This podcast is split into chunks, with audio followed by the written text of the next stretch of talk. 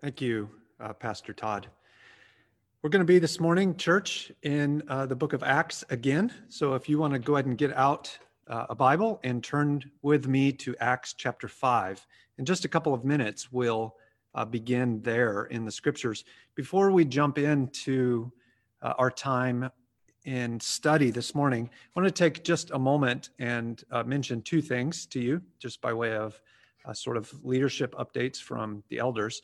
Uh, the first thing is on Friday, we put up a new tab on the Church on Mill webpage. So if you go to uh, churchonmill.org and click on uh, the tab or the link, Jesus is Better, you'll find uh, some new content that we're going to be uh, putting there and hopefully having uh, a lot of you contribute to over the next several weeks and months.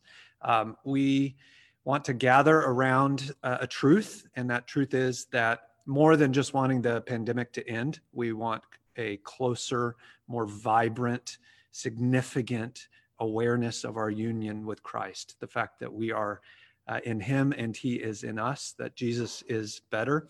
So if you go there, you'll find some uh, things that are already put up, and hopefully those will be an encouragement uh, to you in the coming days and weeks. Second thing, just wanted to mention uh, briefly is uh, we are today on our sixth uh, Sunday morning in which we're um, unable to gather physically here at 13th and Mill. It's hard to believe that it's been this long, and yet in some other ways, it feels like it's been much longer, doesn't it? Well, I uh, wanted to speak to just the members of Church on Mill for a moment. So, uh, if you are a, a, guest, thank you for for attending, uh, for looking in. But uh, no, specifically, I'm thinking about the people who call this their church home. On that last Sunday, we were able to meet together uh, March 15th. Uh, by, by way of just a financial update on how the church is doing. On that last Sunday, we were able to meet together. We were $3,000 um, ahead of budget for the year. That meant that uh, the, the budget the church voted on and put into place for this fiscal year, so it's the same as the calendar year, January to December, we were $3,000 ahead of where the need was. As of this morning, uh, six weeks later, we are just shy of $15,000 behind. And so that means over the course of just six weeks, there's been an, an $18,000 drop in uh, where we were. Um, we're being as cautious as we can on this end, on the, the leadership side, on the spending side and are just not spending any money unless it really needs to be spent and is moving ministry forward right now. But if you're able uh, to give more to help that shortfall, I want to encourage you, please, to do so. If you uh, have lost a job or uh, your pay has been significantly cut, then of course, know that God doesn't expect you to give something you don't have and you don't need to feel guilty about that in any way. Uh, we understand there have been a few people who have lost uh, jobs. And if, if you're in that kind of situation and you have a need, financial need, please uh, let that be known. You can uh, talk to your small group leader, your gospel community leader, if you're in a group, or email help, H E L P, at churchonmill.org. That's help, H E L P, at churchonmill.org if uh, you have a financial need. So I know there's a few in that situation right now, um, but uh, the rest of us who who haven't been impacted in that way, uh, maybe the main reason for this this rather significant drop in giving um, is not that we don't have the money, but it's simply that we have to find new ways of giving because we're not here together, gathered in person. You'll see here on a slide that there are a couple of ways you can continue to contribute. Um, there's three listed out there. Uh, one is just mail in a check. Um, two is if you go to the website, churchonmill.org slash give you can find the easiest way probably is to do that there, or you can text. So those are three options. And thank you uh, for your uh, contributions. If you if you can't find any of those that work, simply give one of the staff a call and we'll help you get that figured out. This is an unparalleled uh, certainly in our lifetimes, opportunity for the church to be faithful, to stand up, to be strong, to be sacrificial. So thank you for considering how you can press in to that uh, generosity. Um, for this morning, we're going to be together in the book of Acts. We're going to start in Acts chapter 5, and Tanyan is going to be reading for us verses 12 to 16. Go for it, Tanyan.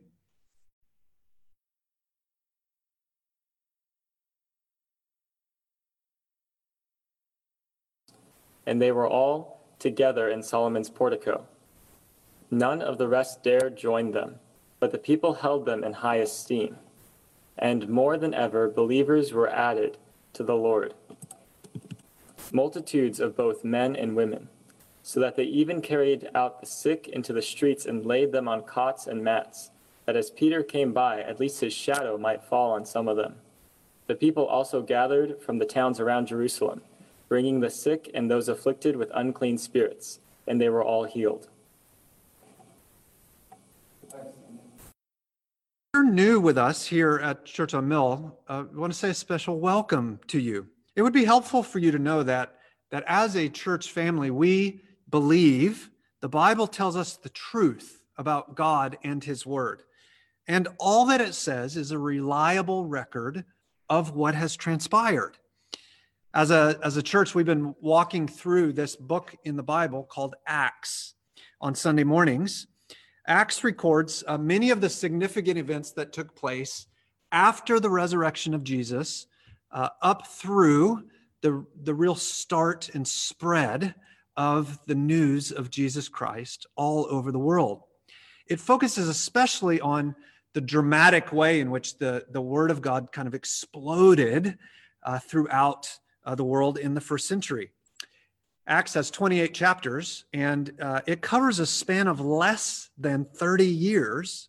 But from these pages, we learn so much about God and uh, His Word and His church. In the opening reading in our section today, the portion that Tanyan just read for us, uh, we see here more and more examples of the miraculous power of God.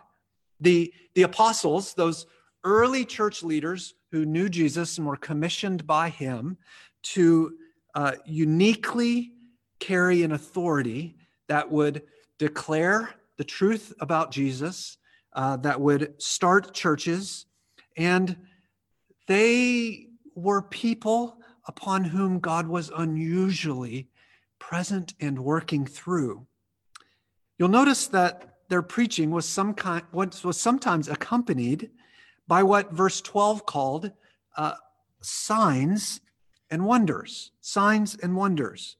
The supernatural power of God was working through these apostles in such a way that they were serving to authenticate the teachings that they were having about Jesus. Remember that the church in these days was just in its infancy, and the kingdom of God was breaking forth in new ways. So these signs and wonders were particularly helpful at the beginning of the start of the church of Jesus Christ. The healings they performed were, were the supporting evidence that their preaching was true, that Jesus was alive, that their word about him was in fact authoritative.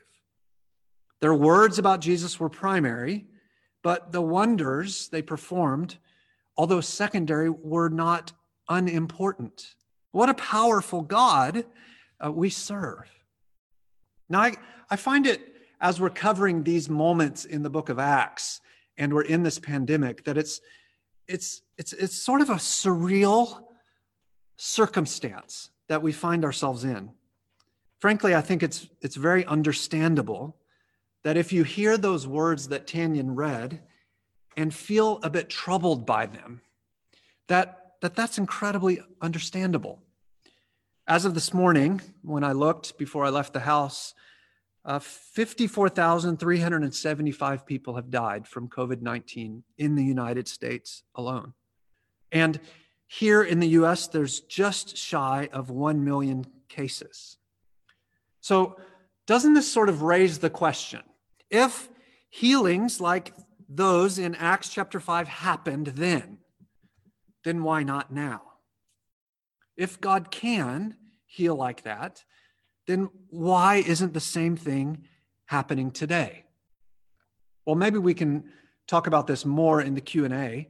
Again, if you have questions that you'd like uh, us to visit about, us to try and answer later today, then you can hit that uh, button at the bottom if you're using Zoom that says uh, Q&A. You can send any questions in you'd like, and hopefully we'll be able to cover a few of them. But I, I would think that that's got to be a question somebody would be having. If God can heal, why not heal these 54,375 people who have died? Well, there's a lot that could be said here, but maybe one of the big things to remember is that God can do whatever he wants. God's in charge. He's sovereign. He's king. He's in control. He decides. And one day, when King Jesus returns, he will bring with him healing and restoration on a global scale. Friend, if you're a follower of Jesus Christ and you have some kind of illness today, understand God could heal you today, but God will certainly heal you when Jesus returns. And yet, it is also true that God does heal some today physically. And so, what we see happening in Acts 5 isn't something God has somehow lost his power to do. It's entirely appropriate to pray for healing. And yet, understand there are no apostles today. We shouldn't expect Acts chapter 5 to be typical. It's not even typical in the course of the biblical story itself. These signs and wonders were principally about authenticating the new preaching of the gospel of Jesus Christ. That was their main purpose. They were, they were about getting Christianity up off the ground. And so that specific purpose of those healings is not necessary today. There's no question. Jesus is alive. His church is strong. His word is written and is the authority. And yet, we'd still want to say God can and at times does still heal. In fact, James chapter 5 says, church, that if you are sick, then you are to call the elders of your church and they're to pray for you that you would be healed. So, can you see how we've got to kind of work with multiple things and keep them in tension? That tension is there, there are no apostles today who have the same kind of authority that the apostles in the first century had. And yet there is a God who can heal. And so, brothers and sisters, we can rejoice at what we see in Acts 5, even as we lament, as we think about these 53,000 who have died, even as when we have illnesses of our own, we can ask God to heal and we can trust that He might that he can. And yet, we should not expect that all diseases will come to an end until the Lord Jesus Christ returns. These are some of the truths we have to think through as we consider the paragraph that Tanyan read. There's a lot more for us to cover, though. Uh, would you look on with me to uh, verse 17? This is Acts chapter 5, verse 17. But the high priest rose up and all who are with him, that is, the party of the Sadducees, and they were filled with jealousy. They arrested the apostles and put them in public prison. But during the night, an angel of the Lord opened the prison doors and brought them out and said, Go and stand in the temple and speak to the people all the words of this life. And when they heard this, they entered the temple at daybreak and began to teach. Now, when the high priest came and those who were with him, they called together the council, all the senate of the people of Israel, and set uh, and sent to the prison to have them brought. But when the officers came, they didn't find them in prison. So they returned and reported, We found the prison securely locked and the guards standing at the doors. But when we opened, we found no one inside. Now, when the captain of the temple and the chief priests heard their words, they were greatly perplexed about them, wondering what this would come to. And someone came and told them, Look, The men who you put in prison are standing in the temple and teaching the people. Then the captain and the officers went and brought them, but not by force, for they were afraid of being stoned by the people. The, this passage shows us yet another case of opposition against the church as it was growing rapidly in Jerusalem. A few weeks ago, we saw the first outbreak of persecution. That time, it was only two of the apostles who got arrested. This time, it's all of them. Clearly, Luke is showing us, as he wrote Acts, that there was an intensification of hostility toward the preaching of the apostles. Now, who caused it? Well, you'll see there as, as you look in your scriptures that it was the Sadducees. The Sadducees were one of the ruling parties of the day.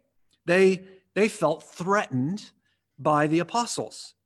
If you look in verse 17, we, we even gain insight into the inner motives that they have. It says that they were filled with jealousy. That's a very interesting observation that we're given. You know, it's easy to assume today, as we talk with friends and family who are not Christians, it's easy to assume that, that objections to Christianity are what they seem to be on the surface, that, that they're driven by a genuine rejection or question about the truth claims of Christianity. But here in Acts chapter 5, we see what often lies underneath the surface. What's what's beneath those objections. We see things like jealousy, like an unwillingness or a reticence to give up power or control. We see that there's a moral, not an intellectual rejection or opposition, and that's driven by heart motives. You see, the Sadducees were not principally concerned with the reputation of God and his word. No, they wanted to remain in power. They wanted to keep their popularity. They wanted to have the attention. Friend, if you're not a Christian, thank you so much for taking the time today uh, to tune in, to be part of this live stream. Don't make the mistake of saying your opposition to Christianity is merely because you don't believe its truth claims. That may be part of the things that you're grappling with. But isn't there more to it than that? Don't you recognize, friend, that if Christianity is true, then it means that you're not in charge, that your life isn't about you, that you're not free, in fact, to do just whatever you want, whenever you want, that there is a, a duty, an obligation, a moral responsibility to respond to Jesus Christ. And isn't that part of what objection to Christianity is about? I want to encourage you to deal with the moral demands and Jesus' insistence that he's Lord, and to deal with those at the deepest level of the heart, to not just argue and hide behind intellectual objections. You see, you'll get much, much further in your quest for spiritual understanding if you admit all these different dimensions are involved. That's what the Sadducees wouldn't do. That's what their opposition was ultimately about. We'd love to help you on that journey. If you have specific questions, feel free to Q&A and send that Q&A button and send them in or simply reach out to whoever invited you to be part of this uh, virtual gathering. I'm sure they would love to visit with you more about Jesus Christ. Now, as the apostles sat in prison awaiting their trial the next day, God did something uh, remarkable. God sent an angel to rescue them, an angel. Now, while not um, unprecedented, this does happen other places in the Bible, this is certainly an unusual thing for God to do. Uh, theologians call this uh, a release miracle. And what, what they mean by that is, is that God brought about the miraculous escape of these apostles out of prison in a very atypical way. he sent a supernatural being to rescue them. Now, the irony here is palpable. You see, the, the Sadducees didn't believe angels existed. And so while the Sadducees locked the, the apostles up in prison and they went to bed, they went to bed fully confident that angels don't exist and that they would get their way the next day. They, meaning the Sadducees. And yet, as they slept, these beings that supposedly didn't exist came and delivered the apostles. It's rather amusing, isn't it? Now, now notice what the angel said to them in verse 20 uh, Go and stand in the temple and speak to the people all the words of this life. Uh, the directive God gave the apostles was literally leave the prison and go back exactly where you were before the last time you got arrested and pick up what you were doing when you got arrested. As we work our way through this chapter this morning, you'll notice that the clear emphasis is on the speaking, the teaching, the preaching of God's word, of the truth about Jesus. It is this word that saves. It is this word that sustains. It is this word we need so much. If, if you're hearing this sermon and you're not yet a follower of Jesus Christ, would you look at how the, the message of Christianity is defined in that verse, in verse 20. It's, it's defined as the words of life, the, the words of this life. I love that picture of Christianity. Friends, what everyone needs most is life, spiritual life, life to be given by God to us. And He accomplishes that through Jesus Christ. Jesus Christ is the way to eternal life. And it is in Jesus Christ that we who were dead to sin can be made alive together with God. The message the apostles were teaching is that the, the only way to be right with God, the only way to be fully alive, is to believe the gospel message that Jesus came, that he lived a perfect life, that he died a sacrificial death, that he rose again in victory, that he ascended back to the Father where he rules and reigns over all creation today. Friend, if you believe that, if you will turn from sin and turn to this Jesus, then you will have this life. And, church, remember that you too have this life already. Stay at home orders or not, we can have full vibrant, joyful, peaceful lives together because we have the life of Christ in us. So the angel uh, it got them out of prison, and then the apostles marvelously did exactly what God told them to. They went back to the temple and began boldly sharing the news of Christ as the sun came up. While the Jewish leaders slept, the apostles preached. What a contrast. Now, eventually, the word of the apostles' freedom reached that gathering of the Sanhedrin. And so, as we read, the apostles were arrested yet again. They were tried. We're about to read what exactly took place. We are uh, headed into the time of year here in the valley in which it gets hot. And didn't you feel that the last uh, few days? Oh my gosh. It's one thing to be stuck at home when you can get out and walk outside and it's really nice out. It, it's something else as the as the uh, thermostat gets cranked up uh, on the outside and it gets hotter and hotter and hotter. So we're in that time of year when um, seems like so many people in the valley head for the beach. And um, in many ways, you're most likely to bump into a friend in Tempe, actually in San Diego during the summer. Imagine standing on the shore right now and feeling that cool breeze and watching as wave after wave after wave comes in.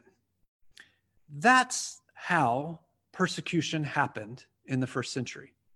It came in one wave at a time, wave after wave after wave. Some of the times were bigger, the swell was, was greater, some of the waves were smaller, but they came crashing in one by one by one. And here we're about to read about another wave. Look with me, if you would, at verse 27. It says, When they had brought them in, they set them before the council, and the high priest questioned them, saying, We strictly charged you not to teach in this name. Yet here you have filled Jerusalem with your teaching, and you intend to bring this man's blood upon us. But Peter and the apostles answered, We must obey God rather than men. The God of our fathers raised Jesus, whom you killed by hanging him on a tree. God exalted him at his right hand as leader and savior to give repentance to Israel and forgiveness of sins. And we are witnesses to these things. And so is the Holy Spirit, whom God has given to those who obey him. Now, brothers and sisters, remember the, the Sanhedrin, this group that's trying the apostles in this text, is the same group who tried Jesus and then gave him over to the Romans to be executed. It's the same group that Peter had already been arrested and appeared before. They are the most powerful religious body in Israel in the day, and they were very, very unhappy with the apostles. Peter, as we've just read, uh, stood and spoke, no doubt, on behalf of all the apostles. He was speaking what they all believed, and he responded with boldness. Certainly, aspects of his response are so critically important for us today to, to have as part of our own worldview in how we interact in daily life in the world. Notice first that the apostles didn't look out for themselves, meaning they didn't self protect. Their, their concern was not getting out of trouble. Rather, their concern was representing the gospel faithfully. Now, while it's, it's very unlikely that anyone in the United States will ever get taken before a court and charged with a crime for telling somebody else about Jesus. There are certainly more subtle forms of oppression, of persecution that we do face. And these still necessitate our clear proclamation of the gospel. Now, it's also true that as a church, we're blessed that we have, uh, we have members, part of this church family who are not from the United States. Many of them are here temporarily to study at ASU. And uh, brothers and sisters, you will go back, some of you, to countries where that's not true, where you could, in fact, be arrested, tried, maybe even killed for your faith. And those of us from here, from the US, learn so much by watching you and talking with you and hearing the seriousness with which you take your faith. We want to say thank you to you. May the Lord strengthen us all for whatever difficulty we might face for speaking the truth about the gospel of Jesus Christ. Peter's opening sentence to the charges brought against the apostles couldn't be more important. It is perhaps one of the most important statements in the New Testament. If you look there at verse 29, you'll see it. Peter said simply, We must obey God rather than men. Church, the, the leaders in society, I'm thinking particularly about governmental leaders, have been put there by God. They are responsible to rule well, to keep the peace, to punish wrongdoing, to promote the good of society. This is why government exists. And most of the time, we should follow those in authority over us. But if submitting to a human authority would require disobedience to God as our divine authority, then we must obey God, not man. Every authority, be it a judge, a teacher, a boss, a husband, a pastor, a mother, the Supreme Court, the president, any and every human authority is only the authority to the extent that we're not being asked to disobey a divine authority. While our submission to God is always final, our submission to every human authority is relative. So, beloved, if you ever must choose between obeying God and obeying a human authority, make it clear in your mind now what you will do. You will obey God. That's what Peter did. And that's what we would be called to do as well.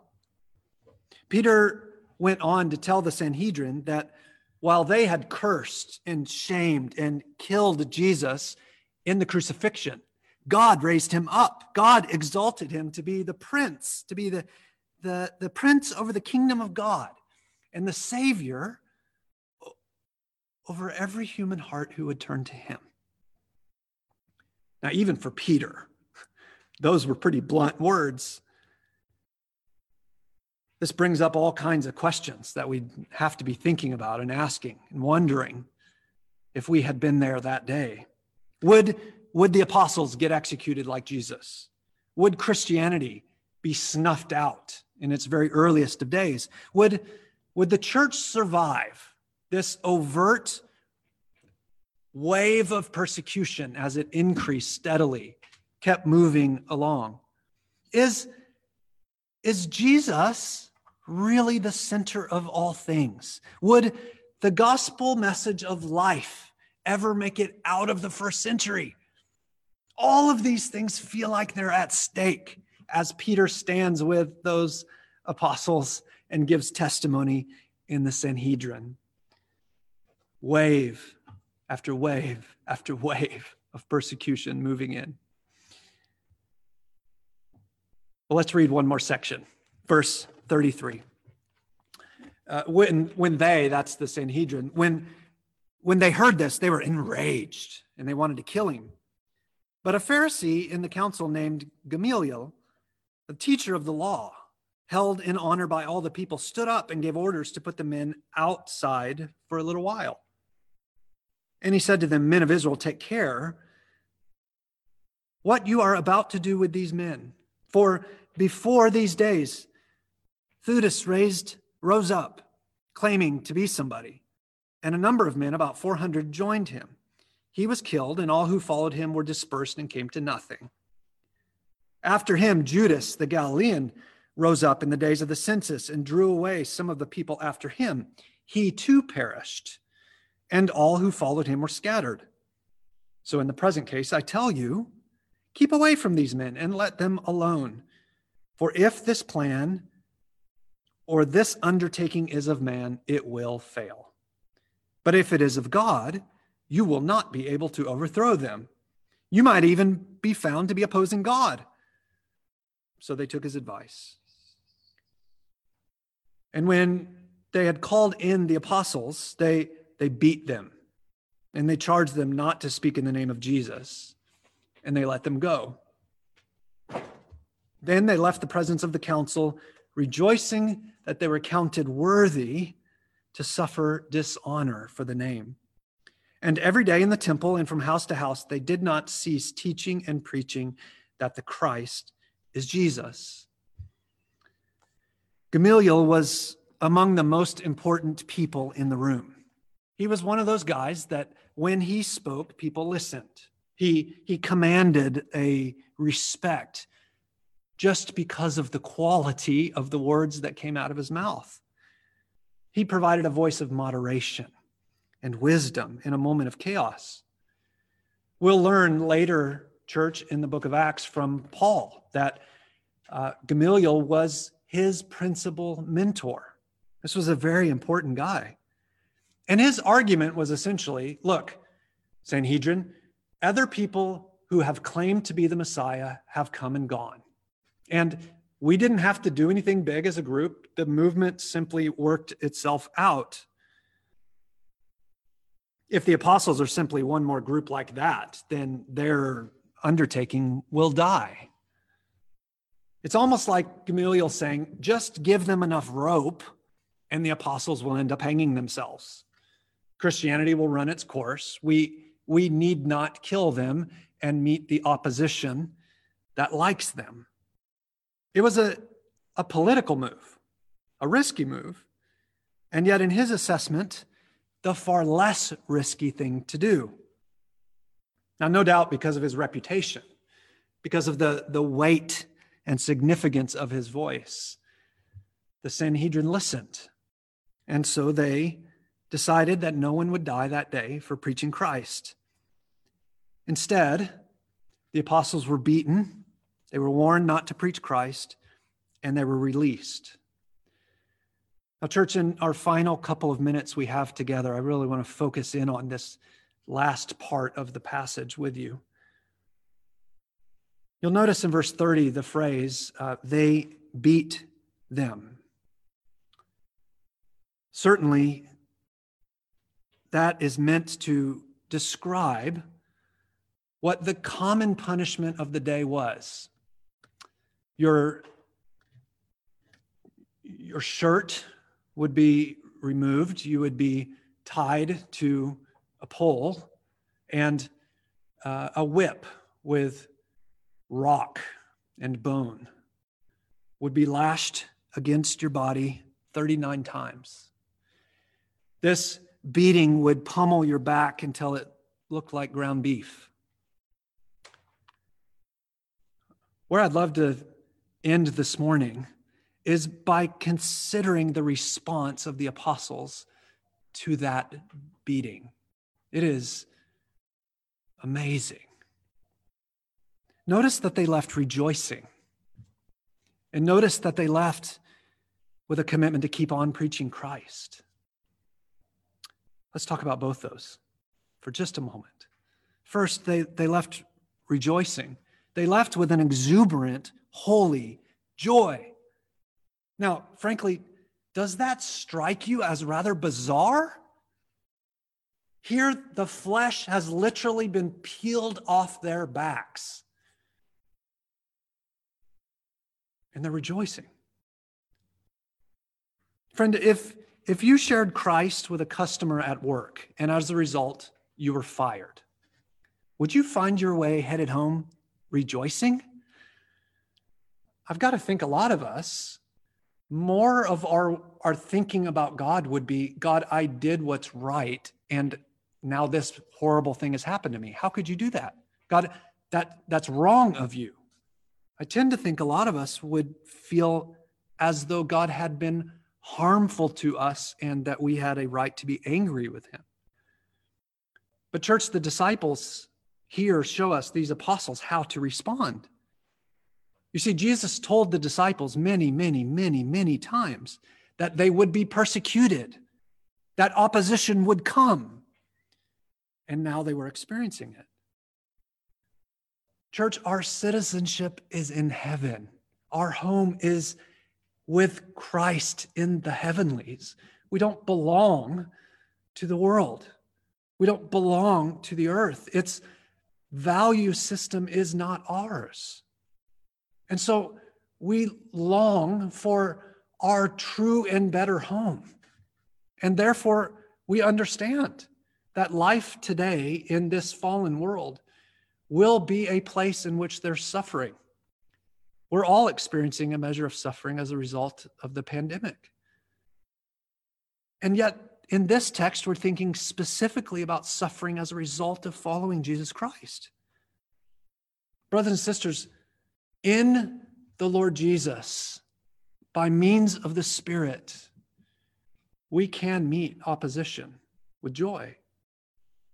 Jesus tells us in Matthew chapter 10, Matthew chapter 5, verse 10, blessed are those who are persecuted for righteousness' sake, for theirs is the kingdom of heaven. Friends, that blessedness is what the apostles were experiencing. And in it, they rejoiced. They were they were honored to be dishonored for Jesus. Came across this uh, quote from a sermon uh, by D.A. Carson that I help that I think help us explain it. He says this, it's it's almost as if the apostles were, dare I say, relieved. They had been given astonishing authority, but instead of strutting around talking about their power, they were a little worried that they had not yet suffered. Now they've been good and flogged, and they smile because they've been counted worthy to suffer for that name. Friends, the, the apostles understood if Jesus is the most loving, truth speaking, if he's the founder and author of life and he faced persecution, then of course all who seek to walk in him, walk in his kind of life, we too will face persecution. Now, don't misunderstand. It's, it's not as though those 39 lashes felt like butterfly kisses. It's not as though it didn't hurt.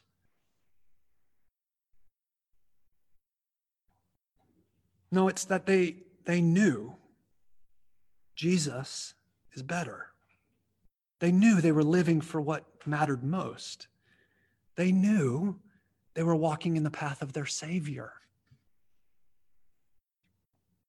Beloved, suffering is a part of life. Suffering for the gospel is normal. Now, certainly in the United States, we're not expecting that kind of suffering. But do you ever face opposition for your faith? I know, brothers and sisters, that many of you do. Many of you have. And there will be more in the future. And whenever those waves of persecution come, whether they're small or feel like a tsunami, we can, in the name of the Lord Jesus Christ, face those with joy because of Christ. Opposition wasn't merely for the first century. Opposition is and has been the norm for Christianity. Paul says in Philippians chapter 1 it has been granted to us for the sake of Christ that we not only believe, but also suffer for his sake. Church, we should expect that sharing the gospel of Jesus will result in God adding to his church. That's what happened in Acts 5.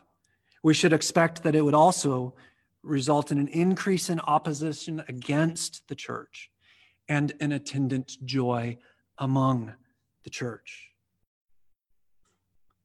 Eventually, brothers and sisters, the waves of opposition will come to an end. We know how the story turns out. King Jesus comes back, and all his followers live with him forever in harmony with God and with each other. On that day, there will be no pandemic. No one will ever have to wear a mask. No one will ever get sick. And no one will face hostility for trusting Jesus Christ. Beloved, in this pandemic, the church must be strong in Christ. We must press on in love, in humility, in courageous sharing of the gospel. This is an opportunity in these COVID 19 days to live for and share Jesus unlike any of us have ever had in our lifetimes before. Brothers and sisters, through the strengthening power of the Holy Spirit, through this encouragement from Acts chapter 5. May we share Jesus generously, frequently, humbly, and may we do so with joy, irrespective of the cost. It is to this joy we now. Father, thank you for uh, your word. We pray that a text that's in some ways very far removed from our circumstances. We pray that this text would penetrate our hearts and that you would change us. We pray for joy, not only joy in these pandemic days, but joy whenever and wherever waves of hostility and opposition would come against the faith. We pray that, like the apostles were, we would be bold, courageous, obedient, and joyful. We pray, God, that uh, any who have been part of this live stream today who have not yet trusted Jesus Christ, that God, you would open their eyes to see how beautiful your gospel is, and that they would trust you even now. We thank you, God, for your word. We pray that this time of singing, of praying, of encountering Christ in his word, God, we pray that this would be sufficient, and we trust that it is to guide us through these coming six, seven days until we meet again. We pray this in Jesus' name. Amen.